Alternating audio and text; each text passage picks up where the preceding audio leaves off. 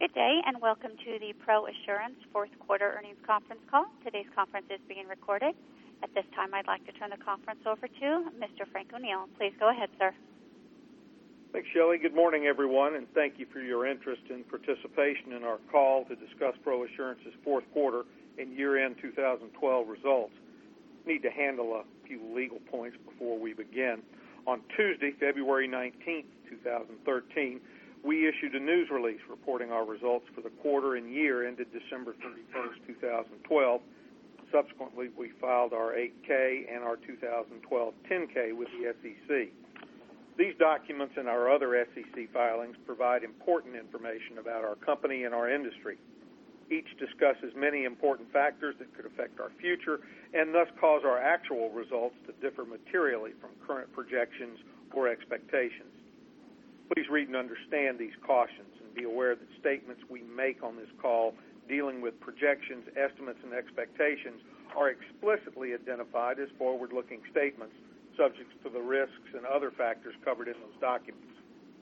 Except as required by law or regulation, we will not undertake and expressly disclaim any obligation to update or alter information disclosed as part of those forward-looking statements. The content of this call is accurate only on Wednesday, February 20th, 2013. We neither authorize nor review any transcripts you may obtain, so please know that a transcript may contain a factual or transcription error that could materially alter the intent or meaning of our statements. We will be referencing non-GAAP items in our call today. Please refer to our recent filing on Form 10-K and our recent news release for a reconciliation of these non-GAAP numbers to their GAAP counterparts. And this final note, all share and per share numbers in this call will reflect the two-for-one stock split that was effective December 27th, 2012. Participating on the call today are our Chairman and CEO, Stan Starnes, Vic Adamo, our Vice Chairman, Chief Financial Officer, Ned Rand, Howard Friedman, our Chief Underwriting Officer and Actuary, and Daryl Thomas, our Chief Claims Officer. Stan, your opening thoughts, please. Thanks, Frank. I want to preface our discussion this morning by noting some of the remarkable successes from 2012. We received a remarkable return on equity of 12.4%.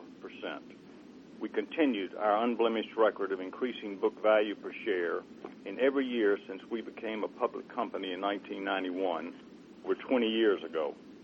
We did so while returning a little more than 6% of our capital to investors in a special dividend and while increasing the yield on our stock to approximately 2% by effectively doubling our dividend when we split our stock and maintained the per share payout amount. In terms of net income and operating income, this was a stellar year, indeed the second best in ProAssurance history. We strengthened the balance sheet that secures the future of our insureds. We completed two acquisitions that hold the promise of profitable top-line growth at a time when companies in our niche of insurance are struggling to add premium, and we did so at a reasonable price. All of this helped to drive a total return of 13.5% for our shareholders. Finally, I want to underscore once again the discipline and rigor which we operate our business and note the positive results we have achieved by executing our long-term strategy. And with that, Frank? Thanks, Stan. We're going to ask Ned Rand and Howard Friedman to present an overview of our results. We'll start with Ned. Thank you, Frank. Let me provide a brief summary of fourth quarter results before Howard discusses the current state of the market. Gross premiums written were $107 million in the fourth quarter, a decline of about $8 million over last year's fourth quarter. Market forces accounted for almost all of that change. Net premiums earned were $156 million versus $162 million in the fourth quarter of 2011. The difference there is 4%, and we continue to believe that net earned may be a better measure of our premium trend given the effect of the two-year policies on written premiums. Howard, it might be helpful for you to comment on competition, pricing, and retention. Sure, Ned. I'll characterize the market as quite competitive, but essentially unchanged in that regard over the course of the year. In medical professional liability, the level and intensity of the competition varies from state to state, but seems more rational than what we have witnessed in previous cycles. There are various theories for that, such as better information or more experienced management teams, or fewer new market entrants. The bottom line is that for the year, our retention was higher, our pricing was up, and new business was down. All of this reflects our consistent approach to the market, writing business that meets our underwriting standards and our pricing requirements. As to specifics, average renewal pricing in our physician book was higher for the year, an increase of 1% for 2012, compared with a decline of 1% for 2011. In the fourth quarter, average renewal pricing was unchanged. Our podiatric rates continue to firm and were primarily responsible for the improvement in the average renewal pricing for the year. Retention in our physician book was 90%, a point higher than in 2011, and was 89% in the fourth quarter, compared to 87% in the fourth quarter of 2011. For the record, we did write $9 million of new physician business in 2012. Our Medmarc executives report that rates in medical devices and life sciences continued to firm modestly, although that premium is not yet reflected in our results. Changing topics, let me also address reserve development. Net favorable loss reserve development was $115 million in the quarter, compared to $184 million in fourth quarter 2011. That brings net favorable development for the year to $272 million, compared to 326 million in 2011. While this year's reserve development is not as large as last year's in absolute terms, it compares favorably with development trends in the past five years. In relative terms, as a percentage of total reserves, 2012 is two percentage points below the level of release from 2011. Favorable development continues to be driven by stable loss severity levels that are proving to be better than our expectations. Severity is increasing 2% to 3% per year, and the overall frequency trend is flat, although we are seeing more variation this year, and we are watching that closely. But in the aggregate, we see nothing to drive a significant change from current loss trends. While I'm on the subject of reserves, let me mention the change in the current accident year net loss ratio in the fourth quarter. In 2011, that ratio was 91.5%, and it was 76.8% in this year's fourth quarter. A large portion of the difference is related to the reserves established for death, disability, and retirement, or DDR. Last year, the DDR reserve adjustment added 13 points to the current accident year loss ratio in the quarter. In contrast, the DDR adjustment provided a decrease of just over a point in the fourth quarter of 2012. The DDR reserve estimate can vary from year to year and often introduces some volatility in the fourth quarter, which is when we record DDR adjustments. Both years also contain some other true-up adjustments during the fourth quarter, as well as the effect of retrospective reinsurance premium adjustments on the premium base. None of these items indicates a change in our basic loss reserving philosophy. Ned? Thanks, Howard. Now let's turn from underwriting results to our investment results. In the fourth quarter, our net investment result was unchanged compared to the prior year. For the year, the net investment result was down 2% due to both lower balances and lower yields in our fixed income investments. Bright spots have been better results in our unconsolidated subsidiaries and higher income from our equity portfolio, where we added high-quality dividend-paying equities. On the expense side of the ledger, underwriting, policy acquisition, and operating expenses for both the quarter and the year were essentially flat. Cash flow from operations was $30 million, down from $53 million in the last year's fourth quarter. This is primarily due to the timing of payments related to the swing provisions of our reinsurance treaties, and there were tax refunds in 2011, mostly related to American Physicians, that provided a one-time increase to cash flow in the fourth quarter 2011. All in, net income was $101 million, or $1.64 per diluted share in the quarter, and was $275 million for the year, or $4.46 per diluted share. Operating income for the fourth quarter was $97 million, or $1.56 per diluted share, and $257 million for the year, or $4.16 per diluted share. I'll touch on two ratios we think are important as a measure of what we accomplished this year by executing our long-term strategy. Return on equity for the year was 12.4%, within our range of a long-term target. Our combined ratio was 57.1% for the year. We are especially pleased to have continued our unbroken string of increased book value per share in every year we have been a public company. This year, we grew book value per share by 4% to $36.85, split our stock two for one on December 27th, and paid a $2.50 per share special dividend following that split. One final note. We mentioned in the news release that we accessed our existing credit facility in the quarter, borrowing $125 million to fund the Medmarc transaction and to use for other corporate purposes. We initially intended to liquidate investments for that purpose, but our analysis showed it to be more advantageous to retain the investments, which yield a higher return than the cost of borrowing. As the investments securing the loan mature, we will use those proceeds to pay down the credit facility. Frank? Thanks, Ned. Howard, any other developments in the year that you'd like to highlight? Yes, Frank. Uh, I'd like to mention our progress in the Certitude program with Ascension Health. We are now working in five states, Michigan, Florida, Illinois, Indiana, and Texas, and we are particularly enthused about the response from our rollout in Illinois. In total, we now have more than $15 million of in-force premium in the program. We are pleased with the level of retention and are appreciative for the level of support we are receiving from Ascension Health, our partner in Certitude. We expect to expand in our existing states and open additional states in 2013, but we will not identify those states for competitive reasons. Thanks, Ned and Howard. The loss trends that Howard mentioned are most readily evident in claims. Daryl Thomas, our Chief Claims Officer, is here to give us a recap of important claims statistics from 2012. Daryl? Thank you, Frank. The number of new claims opened up slightly over 2011. But To put that in perspective, the number of new claims opened last year was the second lowest in the last 10 years. We saw a corresponding increase in the number of closed claims in 2012 as compared to 2011. So Our ending inventory of open claims was essentially unchanged year to year, which reinforces the data regarding the continuation of the benign claims environment. We continue to be aggressive in our defense of non-meritorious claims. We tried 319 individual claims to a verdict, a 17% increase over 2011. Importantly, we are still trying the same percentage of open claims to a verdict as we have historically. This is all reflective of the significant decline in claims filed in the past five years.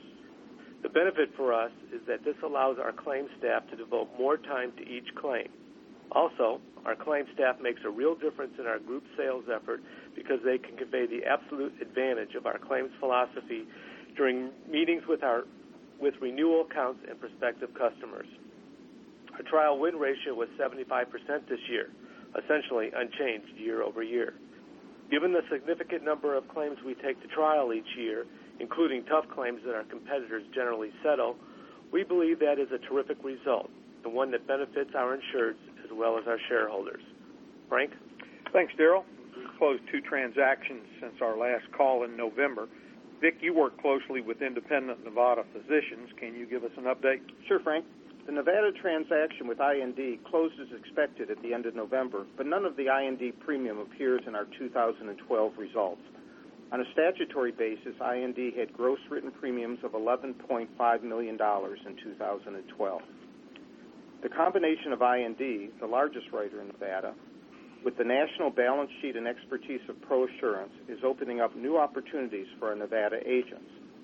They now have a company with the products, financial size, and ratings that allow them to approach a broader range of risks, including the large integrated healthcare risks that are emerging in Nevada. We are also expanding the ProAssurance claims staff in Nevada, which is demonstrating our long-term commitment to the state.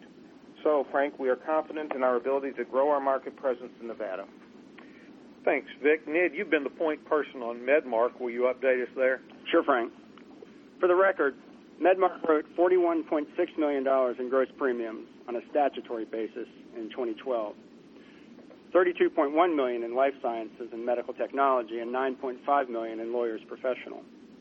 We closed the transaction with Medmarc effective January 1st, and the combined organization has hit the ground running. Recall that Medmarc will continue to operate as it has, but now with the greater financial strength and operational flexibility of ProAssurance behind it. Anecdotally, we hear that being a part of ProAssurance with our balance sheet strength and strong ratings, has already enabled Medmarc to reopen some doors that had been closed to them over the past few years. We also see a great deal of excitement in our existing agent and broker network as they learn more about Medmarc's broad reach and unchallenged expertise in life sciences and medical devices. We've also seen a number of examples of cross-selling opportunities that have become apparent as our sales and marketing staffs have had a chance to work together. Thanks, gentlemen. Stan, any final comments before we take questions? Thanks, Frank. From these reports, you see the picture of a company that enjoyed an extremely successful year. We strengthened our balance sheet, lived up to the insurance promises we made to our insureds, grew book value per share, and rewarded our shareholders with a meaningful increase in share value and a solid total return. We demonstrated that our vision of a company with a long-term focus can succeed in a challenging environment, especially when that plan is executed through the promise of treated fairly by dedicated employees and local agents, loyal agents, who bring enthusiasm and intensity to their job every day. As I look ahead to this coming year, I'm excited for a number of reasons. First, we will see additional growth in premium as a result of bringing IND and Medmarc into the ProAssurance family. Both are off to a great start as part of our larger organization. We have traction in our Certitude program with Ascension Health, and I am confident that it will continue to grow. Remember, as I have said many times, it is something that will start small, but eventually will become something much greater as we bring new states and new ministries into this program. And we are seeing growth in our hospital programs and with national accounts. Our deep experience in writing hospitals and large healthcare systems, our broad geographic reach, and our substantial balance sheet, coupled with our significant experience in insuring both physicians and hospitals, help make us the company best positioned to meet the needs of these systems today and to take advantage of the coming opportunities. I think the true picture of our success in this segment of our market will emerge over the next four to five years, but I am confident we are building a strong bridge to that success with every passing day. The M&A market shows signs of greater activity, as you have seen in the past month or so. That plays to our strength as well.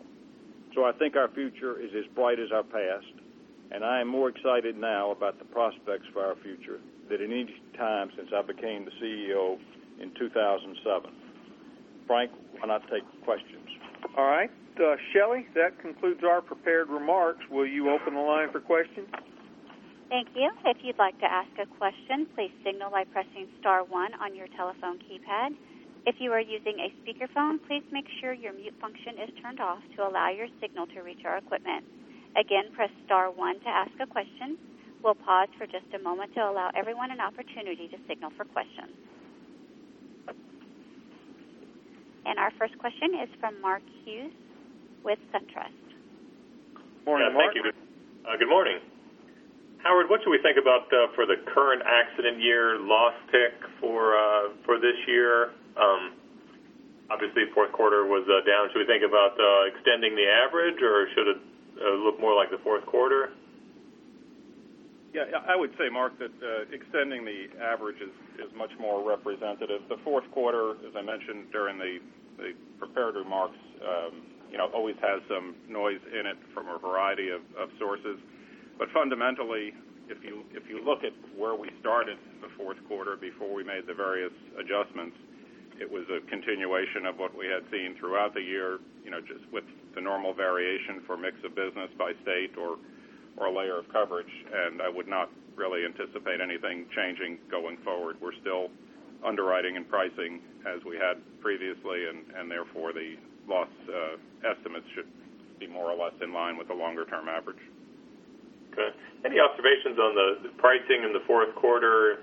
Um, had moved up a little bit uh, last quarter. It kind of uh, went back to flat. I know these are small variations, but anything you noticed in the fourth quarter with respect to the competition? No, I wouldn't say anything significant. The competition remains quite intense, as we pointed out earlier. Um, but no no real change in the in the environment that I could point to. You know, we always have the variation by quarter, and again, that goes back very much to the pattern of renewals. Uh, if you look at the distribution of renewals by state, for example, it varies from quarter to quarter. So if we have some states where we may have a a filed rate change up or down, that could affect a given quarter, uh, whereas it wouldn't affect another quarter. So no no particular changes there either. Okay. And then uh, on the M&A front, uh, showing signs of more activity, is that just a recognition of the uh, two deals you've closed here lately, or is there more potential deal flow? And if so, any uh, anything behind that we should know about? You know, Mark, I think it's a reflection of the fact that we were able to announce uh, and, close two deals uh, in the fourth quarter and early in the month of January of 2013. I think it's also a reflection of the fact of what you've seen in the public market announcements over the last month. Uh, be mindful that the, transactions are quite episodic. You cannot make them happen. Uh, you can be available when there is interest. We never go anywhere uninvited, and we take a, a very long-term view of, of sort of the, the transactional uh, agenda. Uh, we think as this economy perhaps begins to improve that there'll be opportunities. We think there'll even be more opportunities in the years ahead uh, because of the changes that are coming in healthcare. Those changes are going to uh, produce an environment in which there is uh, much greater benefit from having a wide geographic reach, such as we have at ProAssurance, and there is great benefit uh, from having a very strong balance sheet, which we have as ProAssurance. And that's, you know, we have these calls quarter to quarter, but one thing we look at is the long term. And in the long term, there is nothing more important than capital to take advantage of the opportunities that are coming to you. Uh, so our view of, of transactions is, is a long-term view, and uh, my guess is that we'll see more transactions in the years ahead. And my guess is that, and it's just a guess, uh, that the um, the opportunities for transactions will accelerate in pace in the coming years. Thank you. And again, it is star one to ask a question. And we'll go to Ray Iardella with Macquarie. Hi, good morning. This is actually Chris Maymone calling for Ray. Um, thanks for taking the call. Um, hoping maybe to um, expand a little bit on the, the previous question. I know, um, you know, the pricing uh, environment is a little flat, and given the competition, uh, maybe you could just talk about what the um, sort of top line outlook for the for the year is, um, excluding the impact of um, the two recent acquisitions, and along those lines, um, you know, where where retentions are expected to uh, to fluctuate around roughly. Uh, Chris, I'll let Howard respond to the specifics, but, but first it might be helpful just to recall our overarching view with respect to top line. Uh, this is an industry in which you can have all the market share you want. Uh, remember, we have to put a price on our product years before we know what it's going to cost. So it's very easy to delude yourself uh, into uh, uh, approaching pricing in a way that results in inadequate pricing but won't be reflected in your results for several years. So one of our hallmarks is that uh, you know we buy, uh, we sell a risk. In other words, we take the risk from the policyholder and we do it at a price. It is essential that we obtain what we feel is an adequate price for the risk, or we won't take the risk. So we are not a top-line organization. Uh, we recognize that there are some organizations that are top line. And unfortunately, the, the landscape of the past 30 years is littered with the corpses of companies that decided to be top line.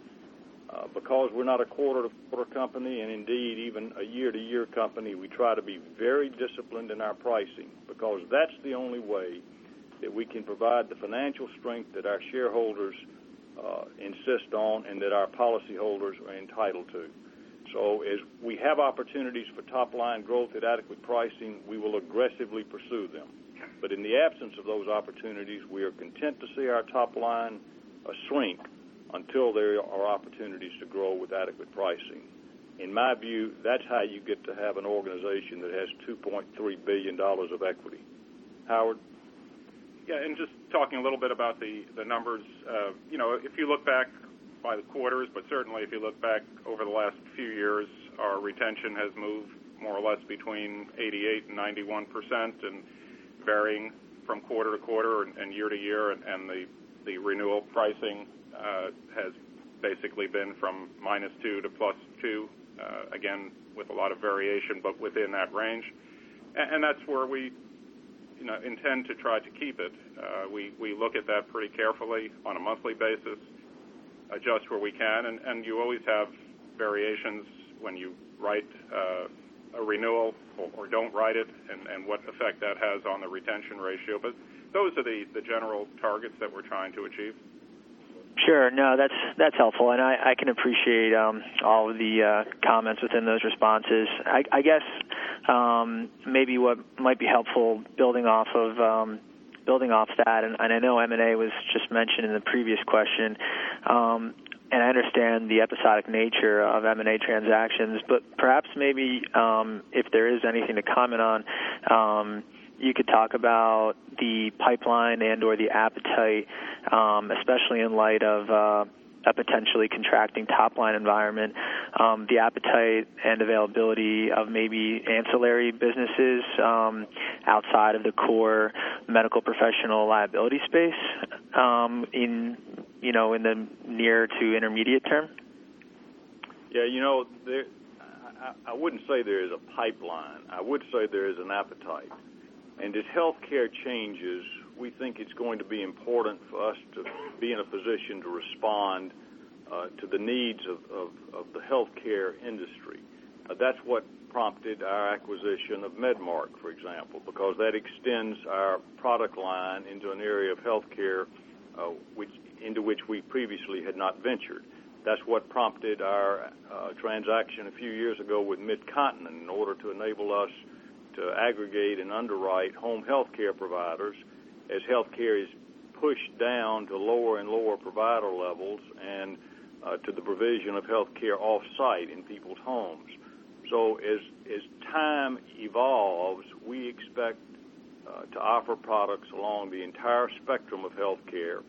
And we think as opportunities present themselves that are of a Medmarc-type opportunity, that is, to to extend our product line beyond sort of the traditional medical products liability, we want to be in a position to take advantage of those opportunities.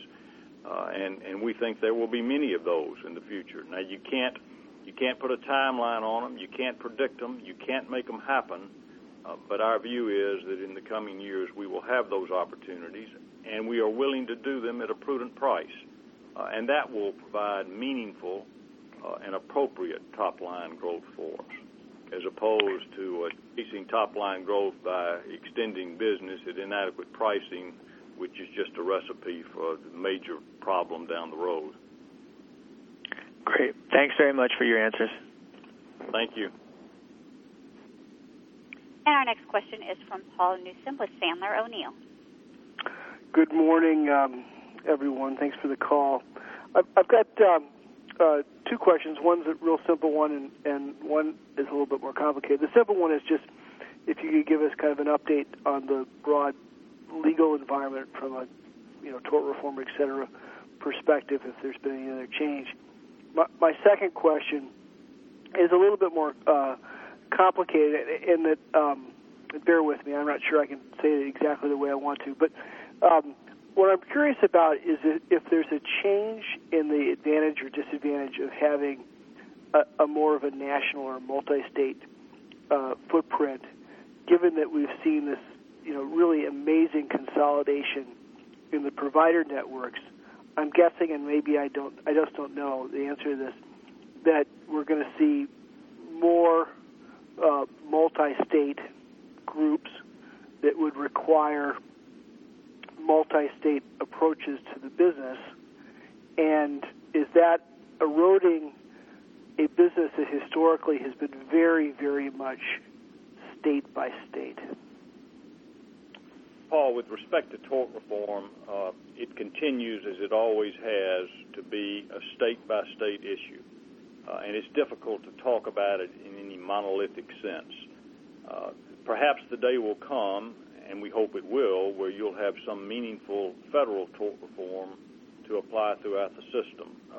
But that appears doubtful for us, at least in the foreseeable future. That that means that tort reform will be played out on a state by state basis across the United States, and it's it's it's an effort that will never be over.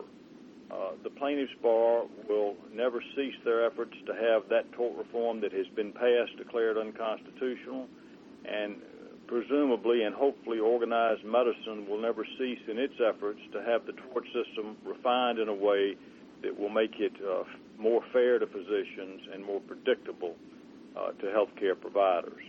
So I think you just have to talk about tort reform on a state by state basis. We saw some some movement last year in in Georgia and Missouri.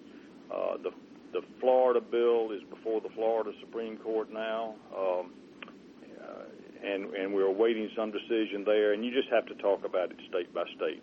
It, it is important, in in my view, for this country, if we are to have meaningful access of, to care, for us to have a tort system that that treats the health care providers uh, with fairness and with predictability. Uh, moving on to your other uh, questions, uh, the the environment of healthcare is changing. It is changing rapidly. It is changing at a pace that is accelerating. Uh, those of us in this room and on this call do not have the collective imaginations to know what healthcare will look like in, in five years or so. As you say, integration is continuing. Uh, it is crossing state lines. It is crossing specialty lines. Uh, and, and we think that is going to continue apace, and we think that provides ProAssurance with really very unique advantages in the years to come. As you know, historically, this has been a state by state business. Most of the companies in this space were started as mutual companies uh, 20 and 30 years ago, and they remain that. Many of them remain one and two state organizations, and they do a great job of what they're doing uh, for their physician customers and they have played a very, very important role over the last 20 to 30 years.